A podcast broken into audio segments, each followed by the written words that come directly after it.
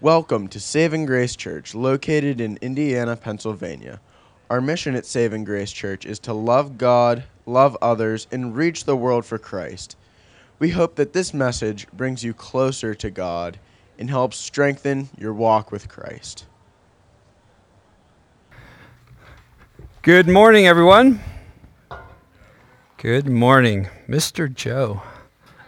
Been called a lot of things. Mr. Joe is not one that.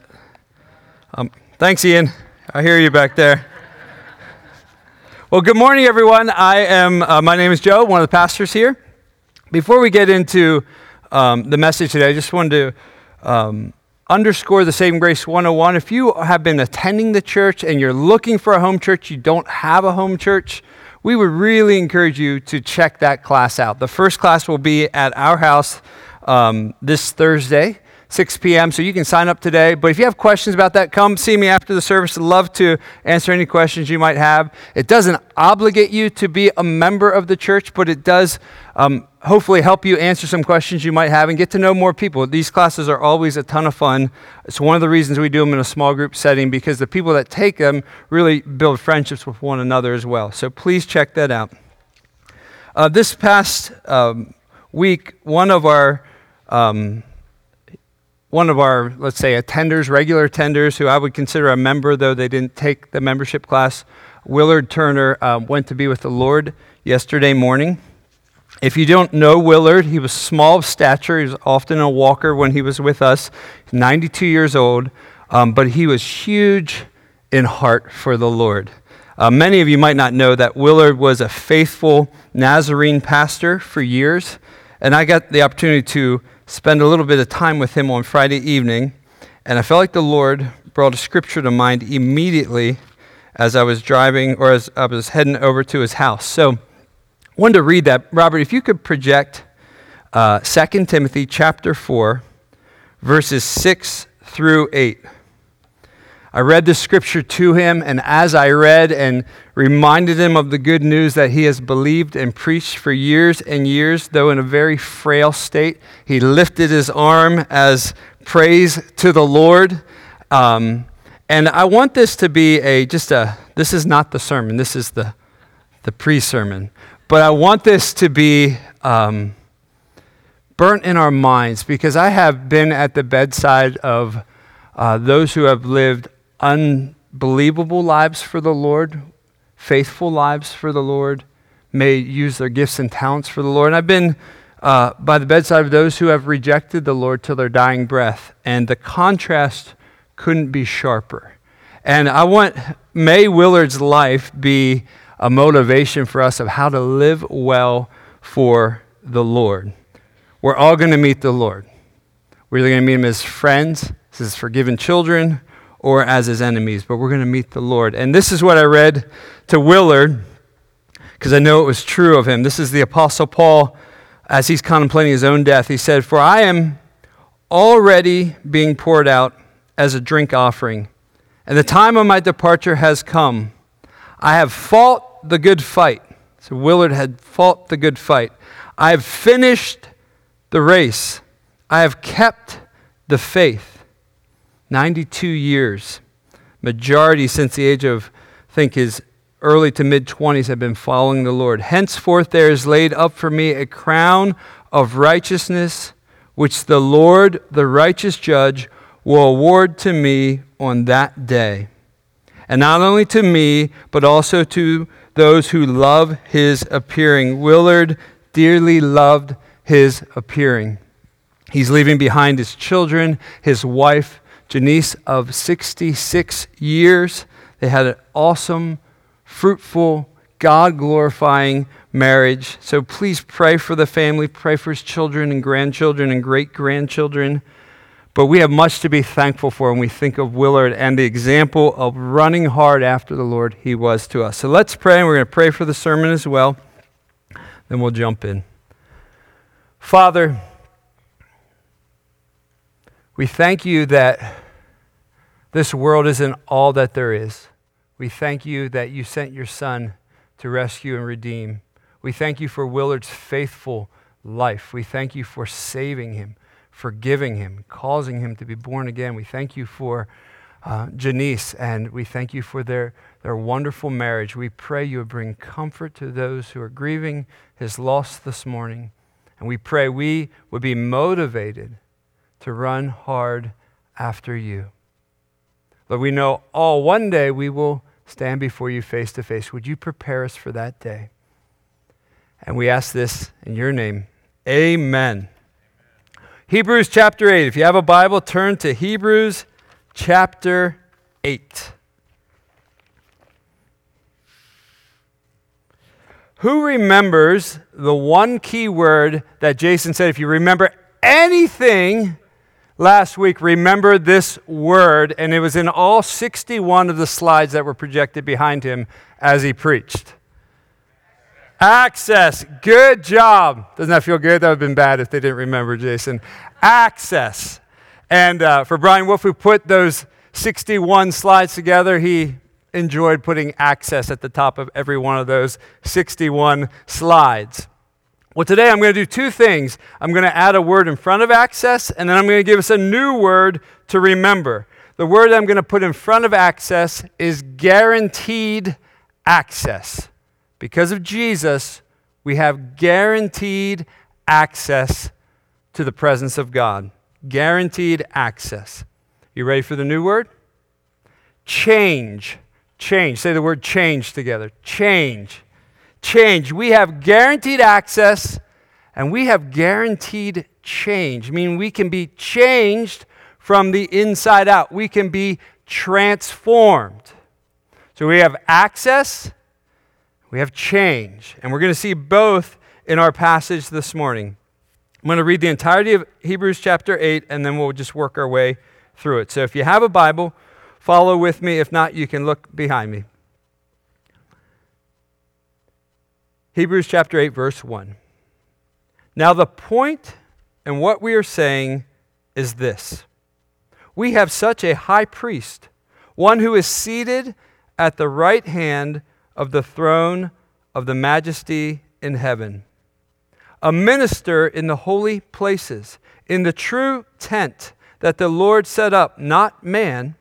For every high priest is appointed to offer gifts and sacrifices. Thus, it is necessary for this priest also to have something to offer. Now, if he were on earth, he would not be a priest at all, since there are priests who offer gifts according to the law. They serve a copy and a shadow of the heavenly things. For when Moses was about to erect the tent, he was instructed by God, saying, See that you make everything according to the pattern that was shown you on the mountain. But as it is, Christ has obtained a ministry that is much more excellent than the old, as the covenant he mediates is better, since it is enacted on better promises. For if the first covenant had been faultless, there would have been no occasion or no need to look for a second. For he finds fault with them when he says, now the author of Hebrews is going to quote the book of Jeremiah, chapter 31. Behold, the days are coming, declares the Lord, when I will establish a new covenant with the house of Israel and with the house of Judah, not like the covenant I made with their fathers on the day when I took them by the hand to bring them out of the land of Egypt. For they did not continue in my covenant. So I showed no concern for them, declares the Lord. For this is the covenant that I will make with the house of Israel after those days, declares the Lord. I will put my laws into their minds, I will write them on their hearts, and I will be their God, and they shall be my people. And they shall not teach each one his neighbor, each one his brother, say, saying, Know the Lord, for they shall know me, for the least of them to the greatest. For I will be merciful to their iniquities, and I will remember their sins no more. And speaking of the new covenant, he makes the first one obsolete. And what is becoming obsolete and growing old is ready to vanish away can sum up all those words into two words access and change. Jesus guarantees access, as we will see, and Jesus guarantees change, transformation from the inside out. First point Jesus guarantees access into the presence of God. If you've been coming for a little while during our Hebrew series, you would have heard us say more than on one occasion that the book of Hebrews is really best understood not as a letter, but as a as some uh, scholars call it a sermonic letter, meaning like a sermon, like he was actually preaching this, and they wrote it down. And verse one uh, strikes me as as as funny, but it, it also fits that sermonic letter kind of feel. It's probably not a phrase you use often. Sermonic letter. You can can use that this week. Verse 1. Now, the point in what we are saying is this. So you, you can imagine he's preaching like I am to you guys. People are kind of fading out. Like, what's he talking about? He's talking about temples and priests and high priests and this guy Melchizedek. And now, the point that I'm trying to say is this. So he's bringing everybody back. Here's the point I'm trying to say, he says in verse 1. We have such a high priest. We have this great kingly high priest, the king of righteousness, who's both a, both a king and the perfect high priest, the one who would sacrifice, bleed, and die on our behalf. One who is now seated at the right hand of the throne of the majesty in heaven. In other words, Jesus died on the cross. He paid for our sins. He was the once for all perfect sacrifice to God the Father.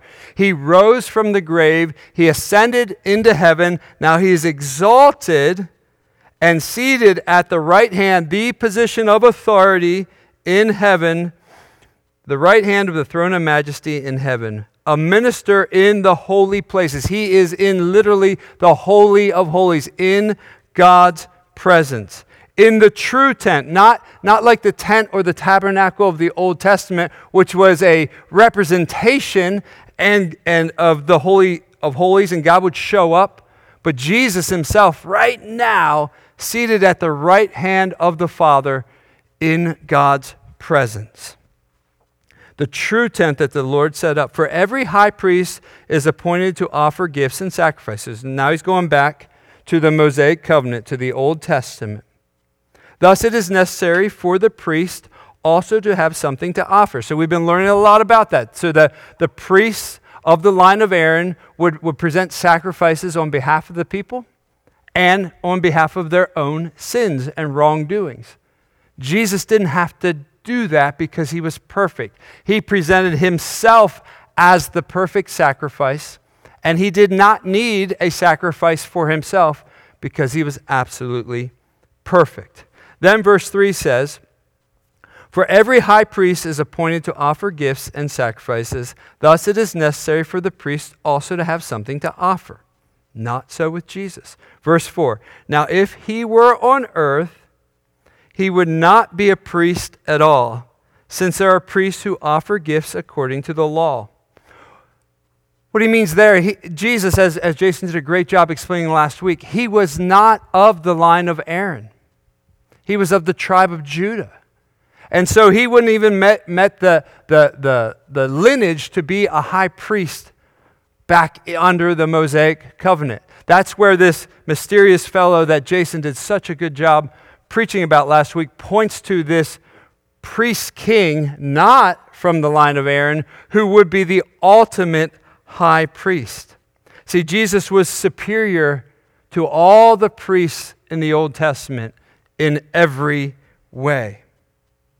And here's the thing because Jesus was superior in every way, he has guaranteed access to every single person that puts their faith in Jesus. We have guaranteed access 24 hours a day, seven days a week, at all times if we turn from our sins and trust in Jesus. We can enter into God's presence. The way is permanently open we have guaranteed access. This past week, you had guaranteed access. This upcoming week, you have guaranteed access if you are a believer in Jesus Christ. On your worst day as a Christian, you have guaranteed access. On your worst day as a college student, you have guaranteed access. On your worst day as a father, where you feel like you've just failed, if you're a believer in Jesus, you have guaranteed access. On your worst day as a friend, think I'm not a good friend. I wasn't a faithful friend. I wasn't there for them when they needed. You have guaranteed access. On your worst day as an employee, where you're just kind of making mistakes all over the place, you have guaranteed access to the Lord. That is good news. That is great news. We're never going to stop reminding you of that.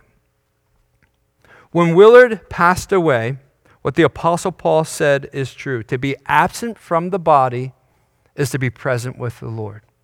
Immediate presence with the Lord. Guaranteed access because Jesus is our substitute. That is great news this morning. Now, what, what the author of Hebrews is going to continue to do, and really, chapter 8, verse 1 through chapter 10 is a kind of a new big idea um, for the author of Hebrews, and we're going to keep walking through it. But he's going to keep walking through this idea, and now he's going to show us how the Old Testament is just a copy and shadow of what Jesus ultimately fulfilled. So look at verse 5. They, that's the priests, that's the Mosaic covenant, the Ten Commandments, the laws, the, the first five books of the, the Bible, they serve as a copy and a shadow of heavenly things. For when Moses was about to erect the tent, he was instructed by God, saying, See that you make everything according to the pattern that was shown you on the mountain. So when he's on Mount Sinai, he receives the Ten Commandments. Verse 6 But as it is, Christ has obtained a ministry that is much more excellent than the old, as the covenant he mediates is better, since it is enacted on better promises. For if the first covenant had been faultless, there would have been no occasion to look for a second. So these three verses here, they, they teach us how to understand the Old Testament. So think of um, the Mosaic Law, God making a covenant, a binding agreement with Moses on behalf of the people of Israel. It's to be a copy and a shadow, a faint picture of what is to come. Think of all the patriarchs in the Bible. They are a copy, a shadow, a type of the perfect Messiah that would come. Think of the priest going repeatedly, year after year, on behalf of the people.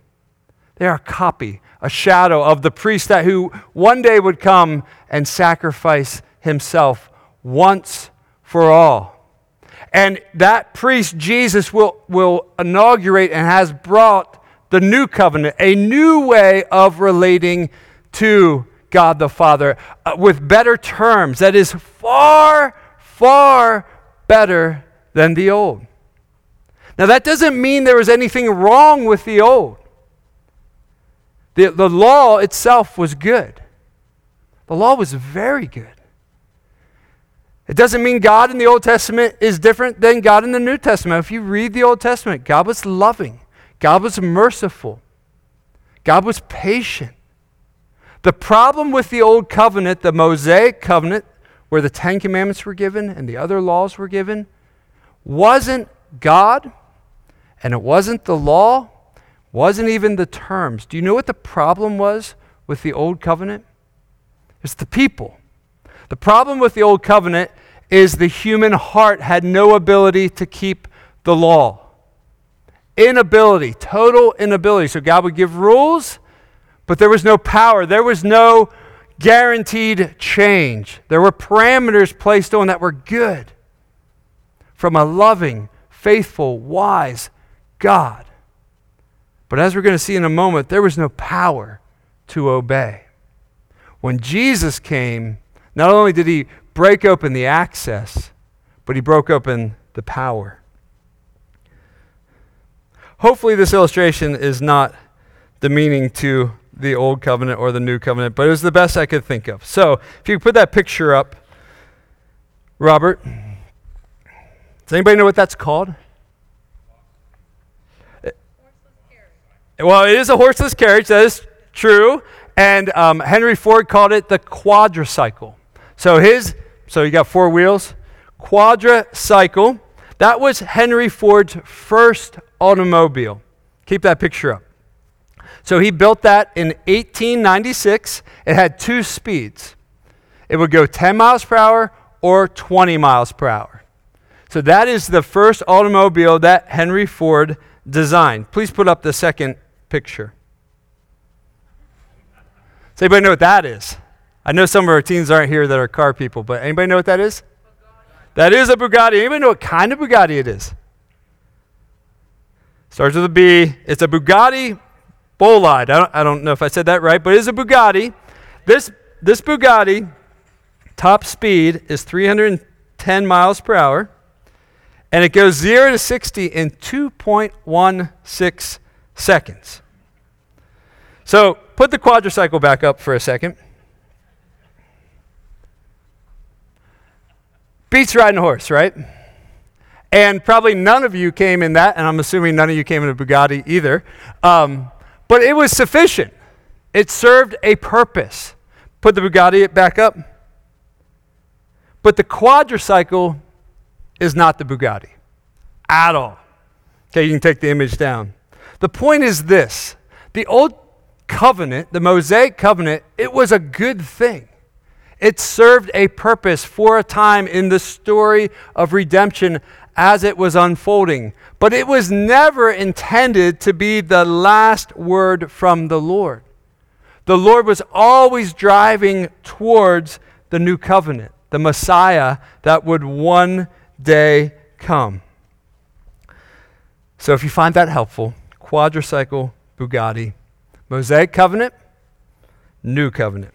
That may have never been shared before in the history of Christianity, and maybe it shouldn't ever again, but hopefully you'll remember it. With Jesus coming, with this guaranteed access that was open, I want to read just a passage from, from Jason's sermon last week in Hebrews, Hebrews 7, because we have to get our minds around how much access we really have to the presence of God. It is an incredible, real, present day reality for us. Uh, chapter 7, verse 26. For it was indeed fitting that we should have such a high priest, holy, innocent, unstained, separated from sinners, and exalted above the heaven. He has no need, like those high priests, to offer sacrifices daily for first for his own sins and then for the people, since he did this once for all when he offered up himself. He paid for your sins once for all. If you are a believer in Jesus, he paid for everything once for all. Verse 28 For the law appoints men in their weakness as high priests, but the word of oath God speaking, which came later than the law, appoints a son who has made, been made perfect forever. Our access has everything to do with the son who has been made perfect forever. So we don't need to put ourselves on probation. If you sin as a Christian, confess your sins, turn from your sins, ask others to help you grow and change, but do not remove yourself from spending time with God. Run to the Lord rather than away from the Lord. You and I need the Lord all the time. So we have a guaranteed access. Not only a guaranteed access, but we have a guarantee of change. Look at chapter 7, verse 22. It's a powerful little verse. Verse 22. This makes Jesus the guarantor of a better covenant. Jesus is the guarantor of a better covenant. He's the one who secures the guarantee that there was going to be a better way to relate to a holy God than the Mosaic covenant, then the Ten Commandments, then all the laws of the Old Testament. That better way had been prophesied and promised in the Old Testament. So now, what the author of Hebrews is going to do, he's going to show the better way, not from the Apostle Paul, but from the prophet Jeremiah. So the remainder here is, is one large quotation from Jeremiah 31, verses 31 through 34. Point two Jesus guarantees change from the inside out. This is good news for us. Verse 8, chapter 8. For he finds fault with them when he says, Behold, the days are coming, declares the Lord, when I will establish a new covenant, a new way to relate to the people of God with the house of Israel and with the house of Judah. Not like the covenant that I made with their fathers on the day when I took them by the hand and brought them out of the land of Egypt for they did not continue in my covenant. So I showed no concern for them, declares the Lord. In other words, God rescued the Israelites from slavery. He brought them out into the wilderness. He revealed himself at Mount Sinai. He gave them the law. And God's people, for the most part, kept rebelling and rebelling. And when, when it says that he had nothing to do with them. One way to understand it, it, he, he just let them go. He let them go to their own sinful desires and passions. They had no power in and of themselves to keep the law. And he let them go. Now, listen. This is the good news. Verse 10.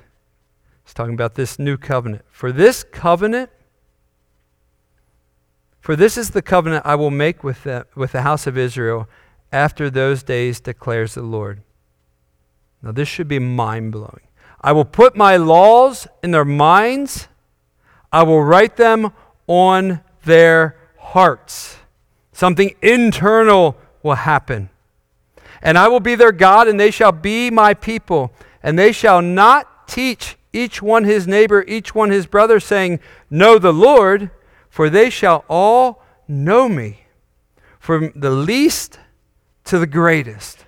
From the least to the greatest, from the, the, the, the most vile Gentile outcast to the greatest shall know me. Verse 12 For I will be merciful toward their iniquities, and I will remember their sins no more. Verse 13, and speaking of a new covenant, he makes the first one obsolete. The new is the Bugatti. It's nobody's riding a quadricycle anymore. It's obsolete. It is, it is history. This new one is so much better. See, Jeremiah, by the power of the Holy Spirit, is prophesying this new covenant. Jesus is the one who made the new covenant possible.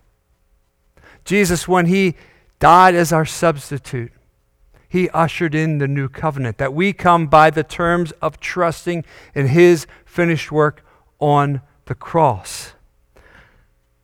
There's different ways to approach the Bible and subjects like this. You can approach it in a more scholarly way and you can study and you can examine and you can see all these cool connections from the Old Testament to the New Testament and the way Jesus fulfills very specific prophecies.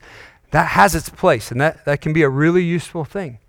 But what I want us to do is I want us to think about these truths more where we live, where the rubber meets the road, where, where there is real change, internal change offered to you and I in Jesus. So if you are a Christian, here's what happened to you you were dead in your sins. God's Holy Spirit came inside of you and made you alive. You turned from your sins. You trusted in Jesus Christ, and you became the dwelling place for God Himself. So God's Spirit is inside of you, and the realities of the new covenant are inside of you. And one of the primary realities is that you can be changed, you can be transformed. Your behavior, your internal desires can be renewed and changed. So I don't want us to approach it so much as a scholar right now, but as a, a desperate human being in need of change. So I have some categories for, for us to think about. So, in Christ, in Jesus, because of the new covenant, here's a reality for you and I. Here's what is possible real freedom and real change is possible. I'm going to run through some categories. In the new covenant, you no longer have to be a slave to sinful anger, to hateful, vile speech, the things that come out of your mouth. Jesus said, out of the abundance of the heart, the mouth speaks. If you are in Christ, Jesus, the Holy Spirit wants to renew you and change you from the inside out. There is power to change. There is power to change from relentless, lustful thoughts that make you feel dirty and grimy and condemned and re enslaved. The Holy Spirit wants to renew and change. That's the beauty of the new covenant. Freedom is really possible.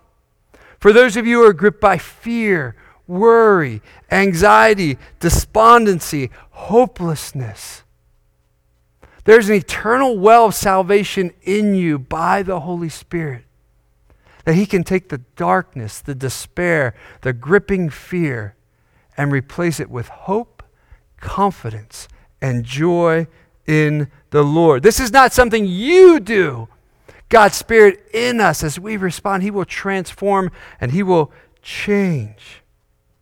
For those of you gripped with bitterness because of real wrongs done to you, and it's crippling, by the power of the Holy Spirit, there can be real Spirit brought forgiveness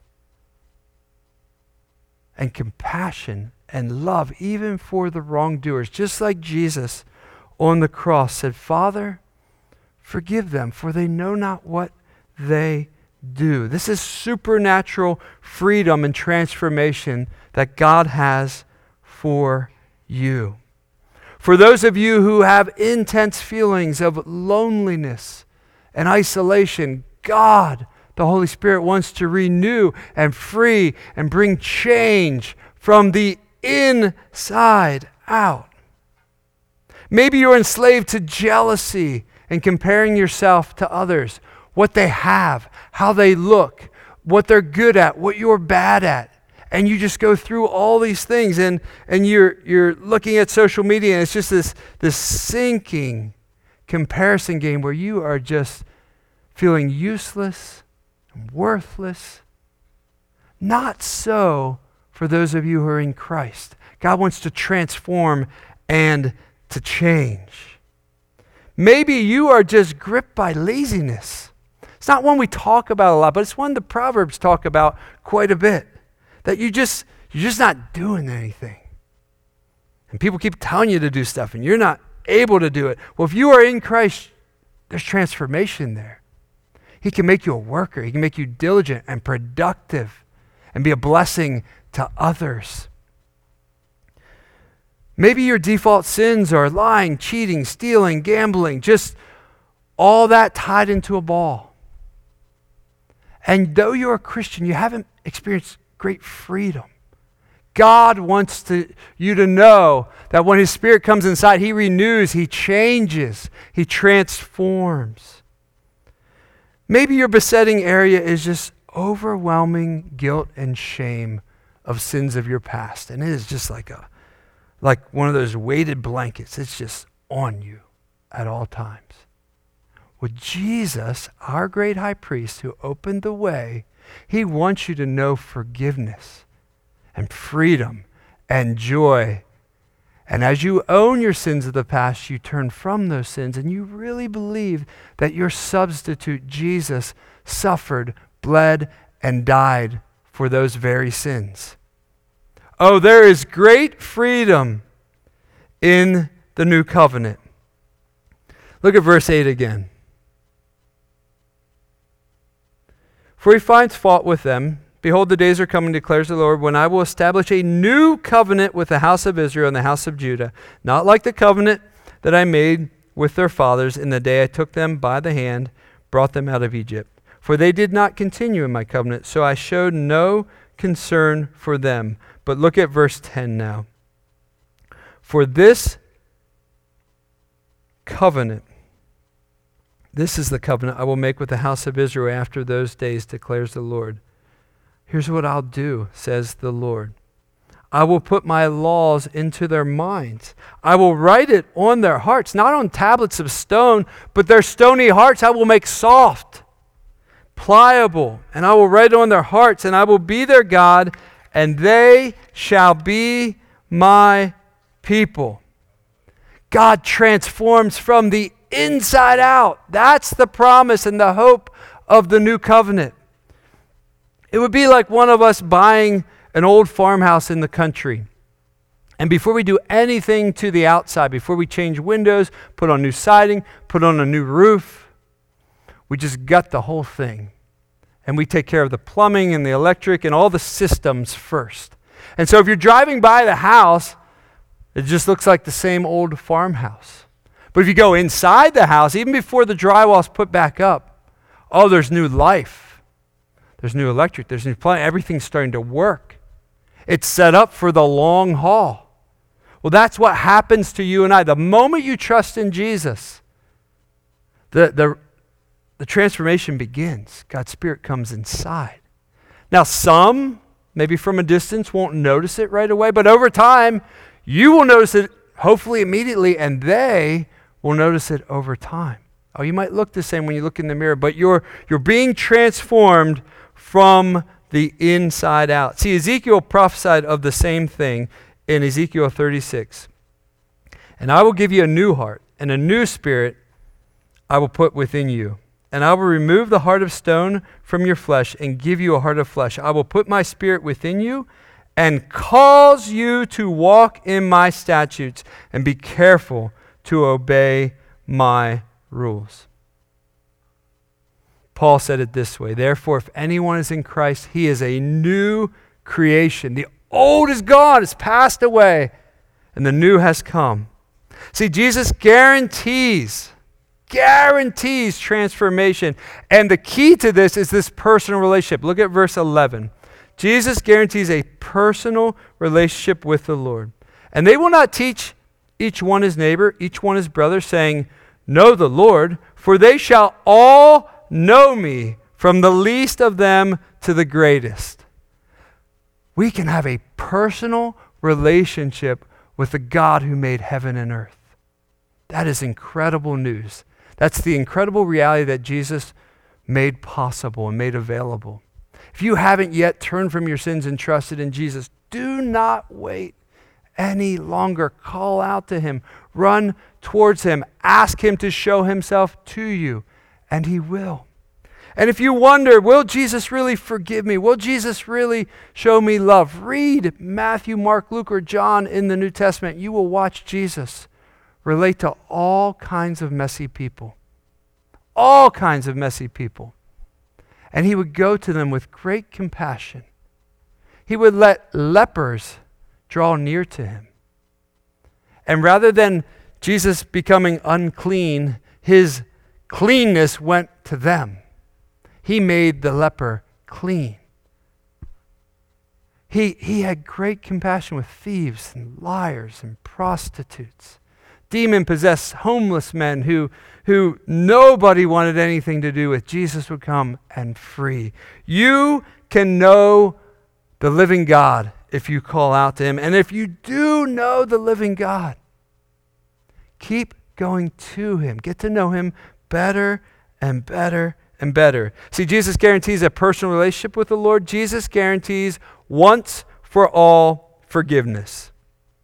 Once for all. Look at verse 12. For I will be merciful to their iniquities and I will remember their sins no more. I will be merciful toward their iniquities, and I will remember their sins no more. Before you and I trusted in Jesus, we were storing up debt against God. All of our sins were making us guiltier and guiltier and guiltier in God's courtroom. We were guilty. For 19 years of my life, I lived in rebellion against God. And I was storing up guilt, storing up deserved wrath. And in a moment, when I was born again, I turned from my sins and I trusted in Jesus Christ for salvation. That debt was canceled, paid for in full. He will remember our sins no more. On your own, look up Psalm 103 sometime today or this coming week and just recount the benefits of knowing God through Christ. I'm going to skip Psalm 103, Robert, but I want to read the, the two verses in Romans. If you are in Christ, Romans 8 1 is true of you. There is therefore now no condemnation for those who are in Christ Jesus. No eternal wrath will be given you. No punishment, no condemnation. If you struggle with guilt, memorize this verse. Believe this verse. Jesus took the wrath that you deserved. Jesus took the punishment that you deserved. Therefore, what, what the Apostle Paul says in Romans 8, verses 31 through 39, is true for all of us who know Jesus. What then shall we say to these things? If God is for us, who can be against us? He who did not spare his son, but gave him up for us all how will he not also with him graciously give us all things? Who shall bring any charge against God's elect? It is God who justifies. Who is to condemn? Christ Jesus is the one who died. More than that, who was raised, who is at the right hand of God, who indeed is interceding for us. Who shall separate us from the love of Christ? Shall tribulation or distress, persecution, or famine, or nakedness, or danger, or sword? For as it is written, For your sake we are being killed all the day long, and we are regarded as sheep to be slaughtered. No, in all these things we are more than conquerors through him who loved us. You've guaranteed access, you've guaranteed change. For I am sure that neither death, nor life, nor angels, nor rulers, nor things present, nor things to come nor powers, nor height, nor depth, nor anything else in all creation will separate us from the love of God that is in Christ Jesus our Lord. That is the good news of the new covenant. We have guaranteed access to the presence of God. We have guaranteed hope of transformation from the inside out. Let's all stand if the band can come up. I'm going to pray.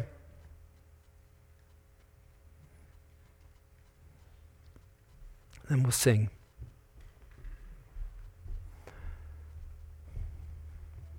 Holy Spirit, we ask that the good news of the new covenant would be real to everyone watching and everybody in this room. We pray, we ask that those who are discouraged by slow growth and slow progress, there would be faith infused today in their minds and hearts. That They really believe that your words in Jeremiah and Ezekiel are true, that they, as the Apostle Paul said, can walk in the newness of life of the risen Christ. We want to experience your power. Lord, we also ask that anyone who is not yet a believer in Jesus would come to saving faith in Jesus Christ today.